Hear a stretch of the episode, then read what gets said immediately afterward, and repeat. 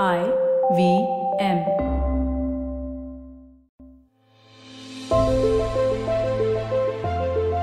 Folks, welcome to a brand new episode of the Ideas Project, a limited series by smallcase. I'm your host Anupam Gupta, and today we are joined by two guests, Priyank Shah and Mangalam Maloo. Priyank is the founder of Beardo and of Renee Cosmetics, one of India's biggest men's grooming product brands, and Mangalam is an accomplished assistant editor and anchor at CNBC TV 18. Priyanka has helped Beardo reach a very strong place it's in the marketplace where it is widely recognized. Their products are considered to be some of the best in their category, and in 2020, they got acquired by Marico, allowing them to scale up further in multiple avenues. At CNBC TV 18, Mangalam covers all things consumer FMCG, retail, QSRs, building products, and the logistics sector. All of this makes both of them, Priyank and Mangalam, the perfect folks to get on this episode, where I want to talk about how D2C businesses are giving competition to huge FMCG giants and where we will see these markets going in the near future. All of that coming up right after this short break.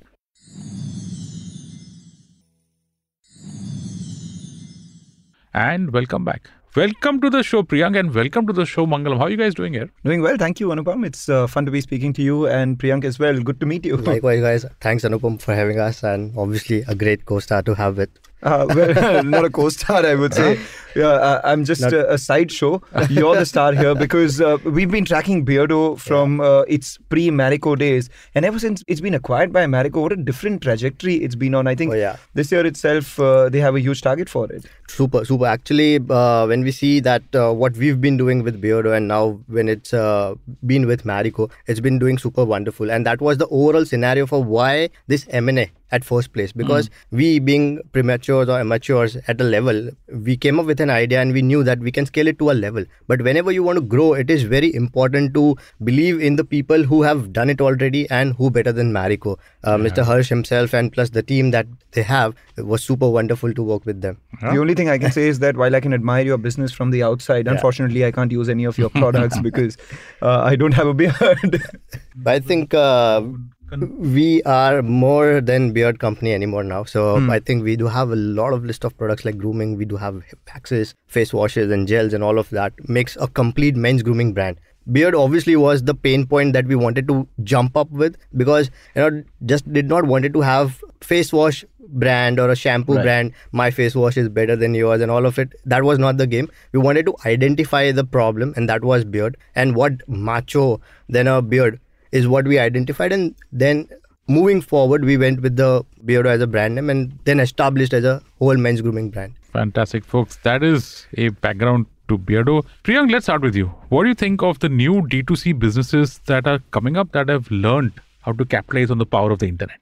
so internet what we feel is the powerful tool to educate i will not directly jump up to sales i would like to understand or maybe like to explain this that internet has been a super powerful tool for all of us in terms of d2c businesses which have helped us to evaluate uh, and explain what we are in terms of the overall genre say for instance traditional businesses versus d2c businesses. It was so tough if you go 10 years back it was so tough to even educate your customers. There were only few ideas. Either you can go do tv either you can do billboards or you can do uh, in cinema ads that were the only forms of advertisements. Now when you jump to 2020 22 all of this 4 5 years have been really great in terms of campaigning educating. If i have an idea i can come up with a very beautiful way of explaining to my consumer set of consumers in a very limited time frame and i can map and evaluate it. Say for instance uh, I did a campaign on TV or maybe on any TV ads or anything. I'll be not able. I'll not be able to monitor what kind of sales is it fetching or maybe how many eyeballs did I get. Yes, there is you know a ballpark figure of understanding ke itna TRP this and that.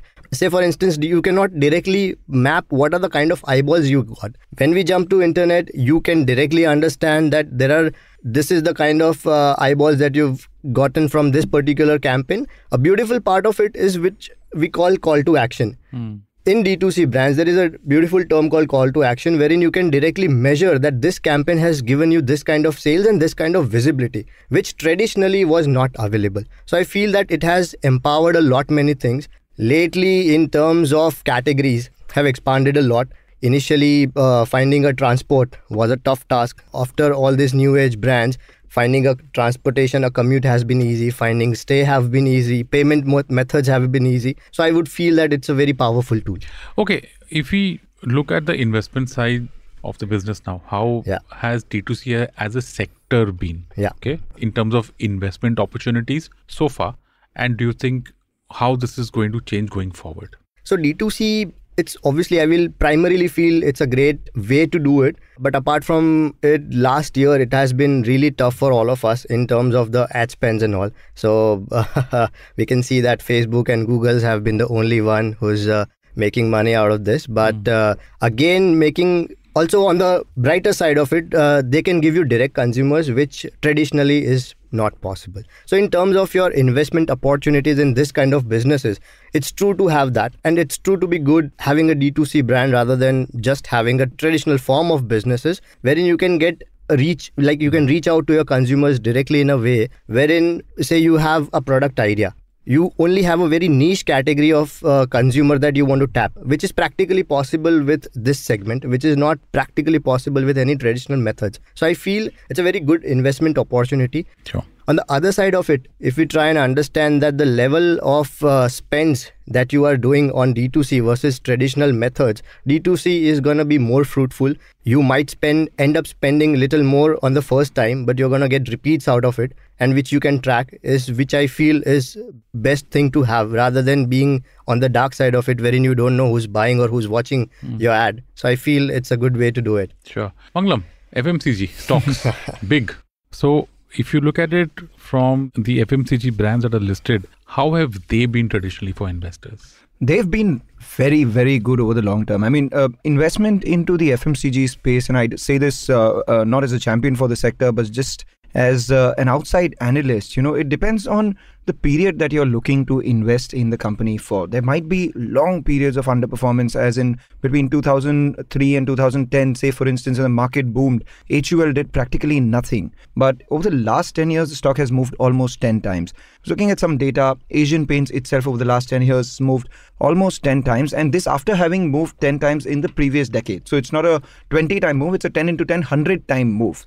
Uh, Pidilite, uh, a big wealth creator out there as well. So whatever company you look at, Britannia as well, for instance, in the last seven eight years has moved around seven uh, hundred percent or seven times, and this is uh, you know notwithstanding the sort of weakness that we've seen over the last couple of years. So uh, depending on the investment horizon that you have, from a long term standpoint, you're usually better off in the FMCG space than any other space, uh, risk reward adjusted. And that's primarily because of a couple of things. The first thing is that the Indian demographic is such that India is the only country in the world where, you know, you don't need to generate demand. Demand's already there.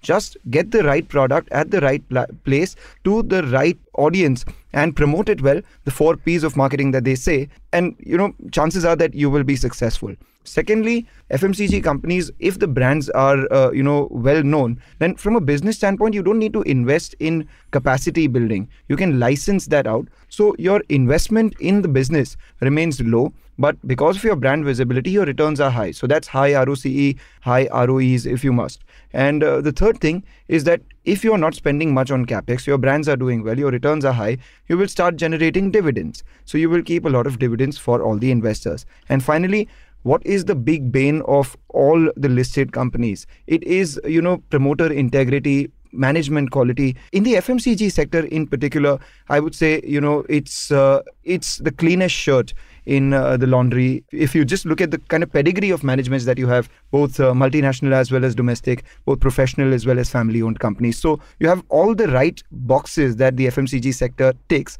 The only thing you need patience and entering at uh, the right time. Right. Going forward, impact of inflation on FMCG? Going forward, well, it is extremely uncertain right now. But if backward is something to look at, the last four or five quarters have been, um, you know, a, a, cyclical rise that we've seen in all the input prices. I mean, I was just looking at some data. Over a hundred percent rise is what we've seen in some of the key inputs for, uh, you know, making soaps as well as some of the food snack uh, snacks. You need palm oil, PFAD, derivatives, etc they've risen by almost 60, 65%. And for your inputs to rise by that amount, it's painful. We've seen over 250 to 300 basis points in terms of margin correction for all the companies that have reported their numbers so far. And these are big companies that I'm talking about. It's the HULs of the world. You have Nestle and Britannia that reported its numbers just uh, a couple of days ago. So these are companies which can, uh, you know, somehow mitigate the inflation impact by either passing the prices on to consumers or taking the hit on the EBITDA margin as well. But it's not a good sign to see input costs increasing so much. Yeah.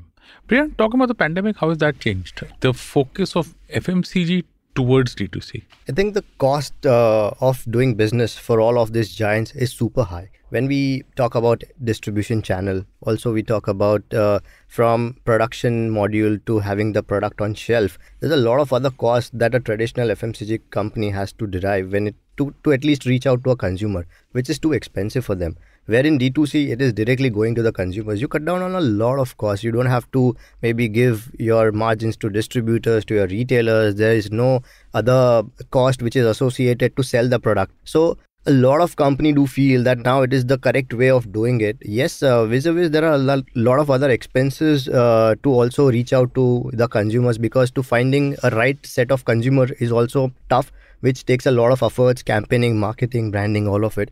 But in and all, what I feel is that uh, you know uh, post pandemic because of cost cutting obviously these are the primary cost cutting ways of maybe you know having uh, the retailers out of the bucket who is not who are not doing much volume. Maybe distributors or the regions who are not doing volumes. The fundamental is same. Everyone wants to reach out to the consumer directly. But when you can do it via d2c then why to have a traditional measure of doing it? So i feel that a lot of uh, giants have turned up uh, with this kind of module because it helps them to reach out to the correct set of audience with correct amount of money spent. So uh, that is how i see. Same question to you mangalam. You know why are we seeing a shift towards d2c by the fmcg brands the way to look at it is you know that d2c is basically nothing but a microcosm of the way the world has been. Every at every point in time of the world's evolution uh, you know participants uh, human beings have tried to eliminate the middle element.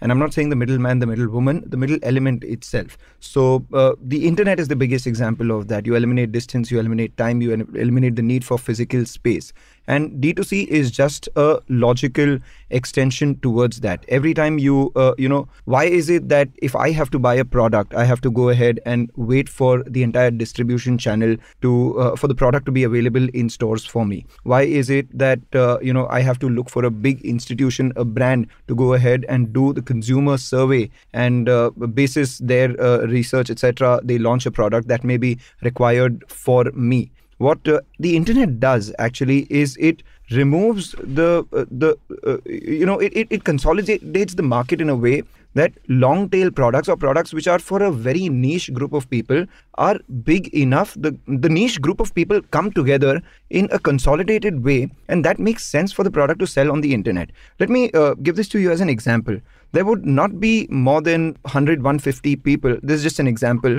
In a particular area which would want a specific product for a very niche purpose say beard grooming you won't find more than 100 200 people in a building block. So it won't make sense for a chemist to store niche products in their shop. But if uh, you just look at it from an internet standpoint, all of them come together. There could be 100 people in a particular building. There could be 100 people in a building, say, 10 kilometers away. There could be another 100 people in a city, say, uh, 100 kilometers away. So all of them will consolidate and come together on the internet. And that makes doing business viable. And that's why D2C as a concept was, uh, uh, you know, thought of if you, uh, uh, you know, if you think of it like that and that's why it's seen the success that it has. Okay, so I have a question for both of you. Mangalam, since you're there, I'll start with you. Hmm. What advantages do these new age brands have as compared to the FMCG giants? Just picking up from your previous answer. The biggest advantage is that uh, they have they they are faster to the market than the FMCG giants.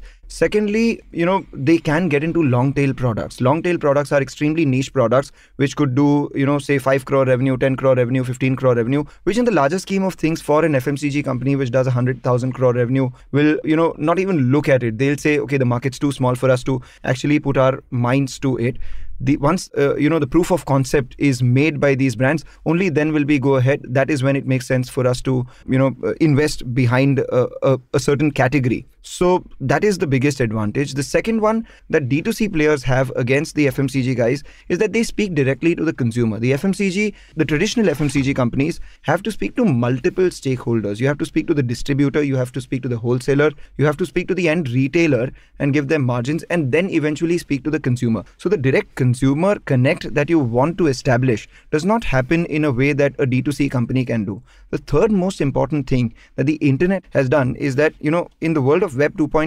Uh, Web 1, you had uh, the companies speak to the consumers, and that was one way communication. In Web 2.0, you had companies speak to consumers companies reply back to consumers on all the social media platforms etc and now the world that we're moving into the opportunity lies in consumers of a certain product building communities within themselves. And you know that itself becomes an, a large independent entity where you can then go into the why of a brand rather than a what of a brand. So once they buy why of a brand they'll go ahead and buy whatever of that brand. Interesting.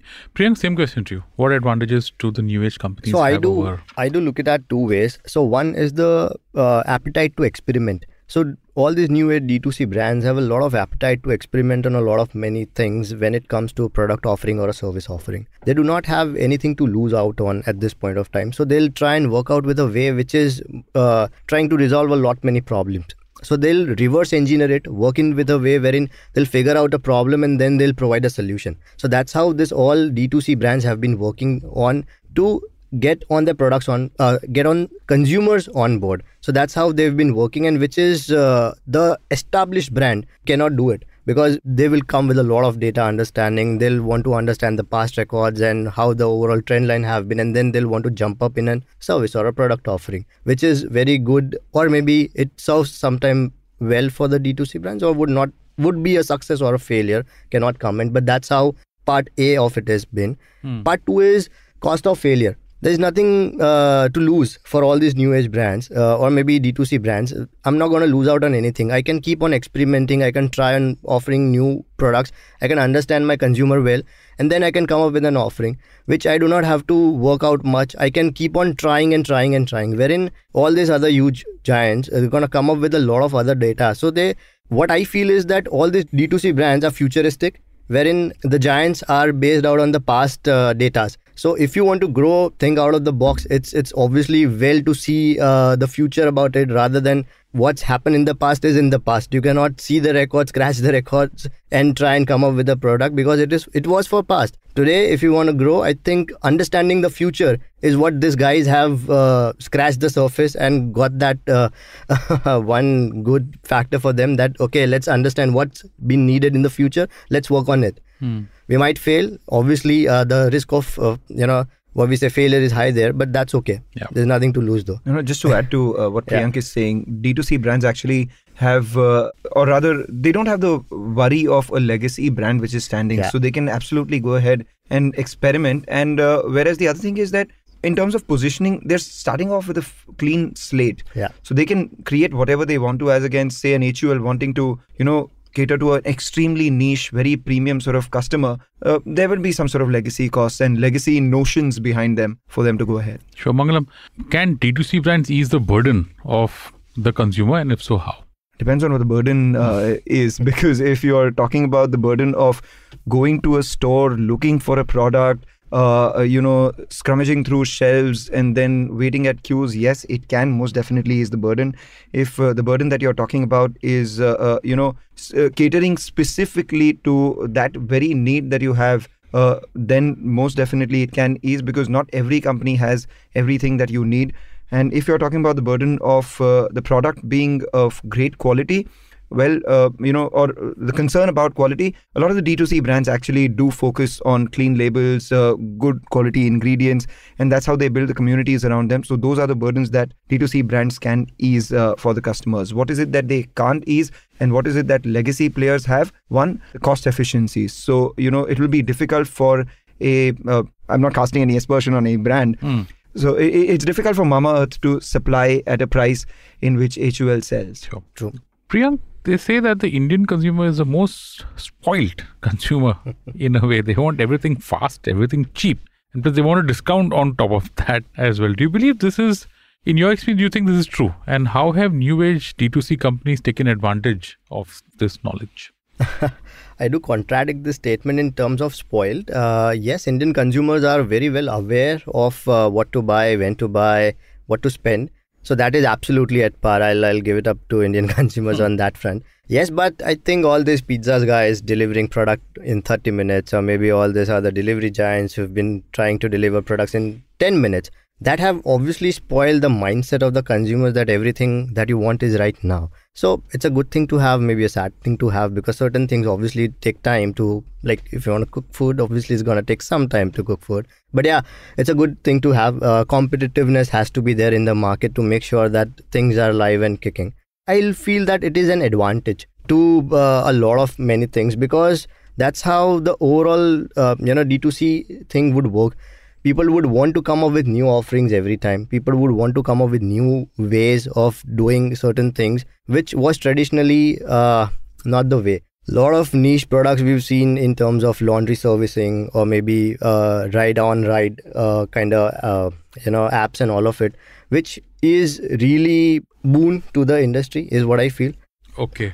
What is the power of a well thought out D2C business in today's world where everything is so connected? Again getting uh, to the spot where we talk about internet it is beautiful to have a lot of things on on hand at this point of time. Lately if i go back and understand payments as an issue a lot of things wherein you know you have to stand in a long queue to get your payment deposited or get credited whatsoever it was. Maybe again certain points of transportation and all of it. So the indian consumers uh, there was a lot of uh, opportunity is what we feel in it in india it is because uh, still the surface have not been scratched. So if you talk about any other areas of development it is much needed that internet can go deep and come up with a lot of solutions which would make life easy. You can see on that front that whenever we are talking about uh, making or giving up some services which would make life easy that is at par to be acceptable from uh, all of these other people. Like Jio coming up with uh, their module and maybe reaching out to 400 plus million indian consumers is really well. The service offering would be anything though it would be just internet or just anything other else. But it is good like if you even try and work out on the entertainment front of it. A lot of things have been developed really well. Uh, a lot of uh, you know content have been really easy for an indian consumer to watch. Again in terms of the services if you talk about your transport services your payment banking services or product offering as a services it's absolutely boon to indian consumers Okay, so I have a question again for both of you. Priyank, I'll start with you. How can D2C businesses in this FMCG space specifically, um, how can these brands make sure that they continue growing and not stagnate or hit a ceiling? now again getting back to the numbers if you see that yes we do have a lot of people who have device on their hand but they have not started using services again if you see that indian consumers who are buying products on internet is somewhere around 7 seven and a half percent if you compare with us uh, markets it's somewhere around 48 to 52 percentage so that's a lot we still have a huge way to cross so there's a lot of opportunity for this kind of products offering in the market, and I think uh, it has just started. We've not even reached at a level wherein we can, you know, talk about hitting the ceiling kind of thing. But uh, yeah, I absolutely foresee that this is gonna be next big thing. You can directly speak to your consumers. Hmm. What better than that? You can sell to your consumers, but speak to consumers. You can understand them really well, which we, we were not able to get that before, like all of this 10 years back. Now it's all easy. So I think people are working well towards it, and companies can grow really well if they look on the brighter side of it, or maybe trying to understand the education side of it and technology side of it. Then there's a huge scope. Okay, your thoughts, Mangalam. Same question. Well, there are three ways in which a D2C company can grow. The first one, of course, is that uh, you know it moves away from the online and goes into the offline model as well. Uh, and and for all these three ways, there are merits. Uh, uh, being an online first brand, you've established proof of concept. People know that there is a need for this product. So from being an early adopter, uh, you know, long tail sort of product, you now go into the mass market, and that is the one way you can grow. The second one is that now you know that this is the niche of the product, and uh, this it's been exploited completely. But what you've also learned is that this is how you seed a product into the market, and this is how you grow a product. So then you start repeating the same, and then you create a sort of house of brands. I mean, uh, for example, again, Mamaearth uh, recently bought BBlunt as well because they would have their experience of creating a good brand uh, in Mamaearth. So they'll replicate that model by uh, having another brand. So that's the second way. The third way to do so is that when your brand itself, the ethos of the brand itself has been communicated well enough to the consumer and that has been accepted by the consumer, then you can get into newer categories. I mean, Priyank started by saying that, you know, he wanted to uh, get into the macho category, beard, uh, beard category of uh, men's grooming. And once you tap the beard, people now know that it's men's grooming. It's not limited only to the beard. Then you have other products that you add to your mix as well. So, three ways. Once you change the channel from online, you go into offline as well. Secondly, you change, uh, uh, you know, the number of brands that you've added, replicate the same model. And the third one is you add new categories. So, those are the ways you can mitigate this growth ceiling, so to say.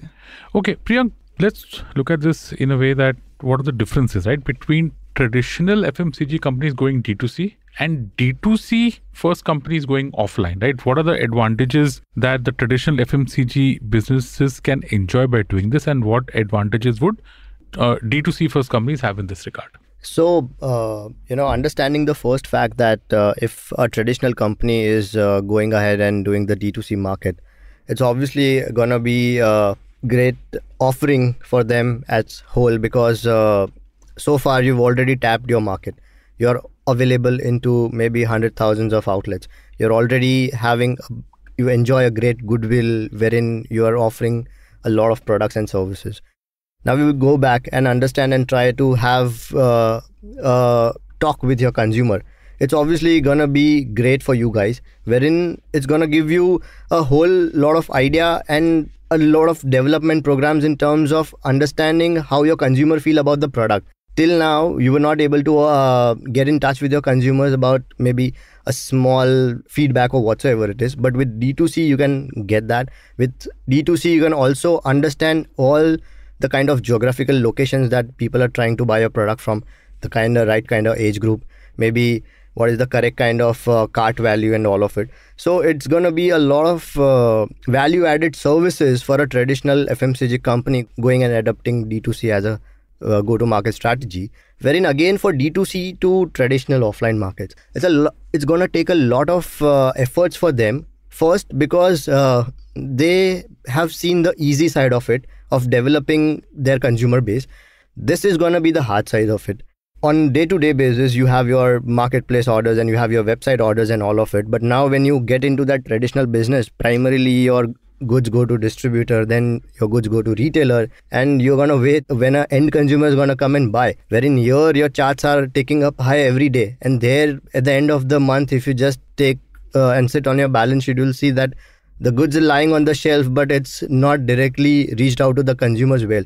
Other thing which i feel uh, it's going to be a pain point for d2c brands to go offline or maybe do a traditional way of businesses they do give a lot of discounting a lot of other offers running around because that's how you know you attract your consumer when we speak of d2c which is practically not possible when we go in that traditional sort of market. Right now if i'm selling my product on 25 30% off on amazon i cannot do the same offline because if i do it there is not correct measure to monitor until unless you write it on pack that this 100 rupee product is now been uh, given at 75 which is practically going to devalue your brand. So you're not going to do that. You'll have to rely on your retailer assuming that he's going to pass away the discounts.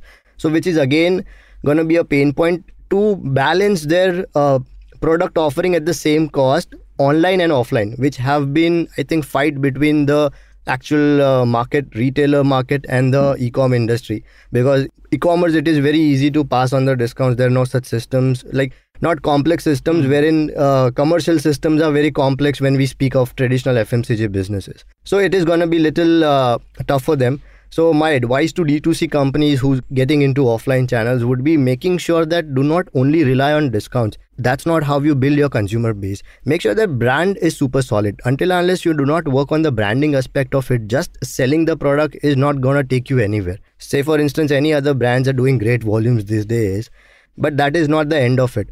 Right now, yes, you're trying to understand and maybe tap the consumer, but once you stop giving that offering or discounts, your sales gonna go half. So try and build a strong brand rather than just uh, pushing on discounts is what I'll feel. Mangalam, what's the word on the street? What are the market's opinions on FMCG versus D2C and any instances that you see of this coming up in earnings calls? It has happened. In fact, as we speak, I was preparing for that. I was looking at uh, you know the kind of acquisitions that traditional FMCG companies have made uh, uh, of D2C brands, and what really stands out is that this new business versus old business sort of story in this, what happens is that you've seen Groww go ahead and acquire Indiabulls Housing Finance. Uh, you've seen PharmEasy go ahead and acquire Thyrocare.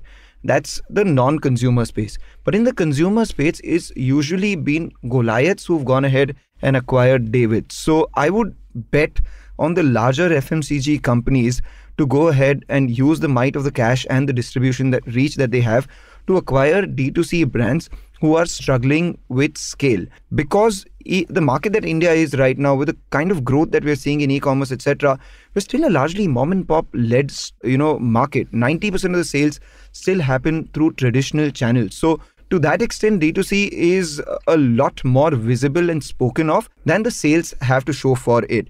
Just looking at the way D2C has been, you know, uh, from a large FMCG standpoint, Marico acquired Just Herbs, it's acquired Beardo, you've had Emami acquire the Man Company, they've acquired True Native, ITC has gone ahead and acquired a couple of baby care companies, CavinKare itself has gone ahead and acquired a handful of companies, HUL, the biggest of them all, has acquired VWash too. So the larger companies uh, will eventually look at acquiring brands which are struggling. The only question is the kind of valuation that they pay for it. Talking about earnings calls itself, you know, Marico has said that they expect about 100 crore in terms of revenues from Beardo this year. And over the next couple of years, they would have a portfolio of 450 to 500 crore worth revenues coming in from just digital first brands. So the truth is not FMCG versus D2C. The truth lies somewhere in the middle. It's FMCG and D2C put together. Let's look at the same thing from an investment angle, right? What factors should one keep in mind when thinking of investing? In the FMCG space and D2C space? Investing in the FMCG space, you just have to look at one thing: the valuations at which you're getting, the size of the opportunity, and the company's uh, you know prospects in that overall scheme of things. You buy a leader, you buy number two, who's growing fast. Have any of the fundamentals changed? And over the last few years, what we've seen is the easiest thing to bet on in an FMCG company is if there is a leadership change. We've seen that with Pratik Pota entering Jubilant Food, uh, leaving Jubilant Food as well thereafter. You've had a couple of new, uh, you know, Varun Berry joining Britannia, Sudhir Sitapati joining Godrej Consumer. So a management change is an important thing you have to watch out for in the FMCG space. And in D2C itself, uh, we've seen a lot of these new age companies list on our bourses. I would suggest just look at two things. One is the consumer acquisition cost, which is known as the CAC, and the second is the consumer lifetime value, which is the revenue that the consumer brings to the company over a period of his or her lifetime association with the company. So long as your consumer lifetime value is above the consumer acquisition cost or the cost that you pay to acquire that consumer, you're likely to be in the green. But uh, the minute you're paying more to the consumer than the consumer is paying to you over their uh, association with the company, then you're obviously always going to be, uh, you know, disadvantaged. There's the word out in the market that whenever you want to try and invest in D2C market, always invest in founder rather than investing into any other idea and all which will make more sense because he'll not he's not going to let the company die. Obviously things can go north or south but yeah investing in founder is one more thing. Yeah. So if you want to know more about the fmcg sector do check out the fmcg tracker smallcase to understand the food and beverages tobacco household products, batteries, and personal products companies, allowing investors to efficiently track and invest in the FMCG sector. Links in the episode description and show notes. On that valuable piece of advice, folks, that is a wrap on this episode of the Ideas Project. Priyank, thank you so much for joining us. Mangalam, thank you so much for joining us. Thank you. And folks, hope you enjoyed this fascinating talk with Priyank Shah and Mangalam Maloo as much as I did. If you liked this episode, do consider subscribing to the podcast and leaving us a review on Apple Podcasts and Google Podcasts. This podcast is powered by Smallcase. We will come back with more insightful conversations to help you achieve a well-rounded investment portfolio. Until then, bye bye. See you on the next brand new episode of the Ideas Project.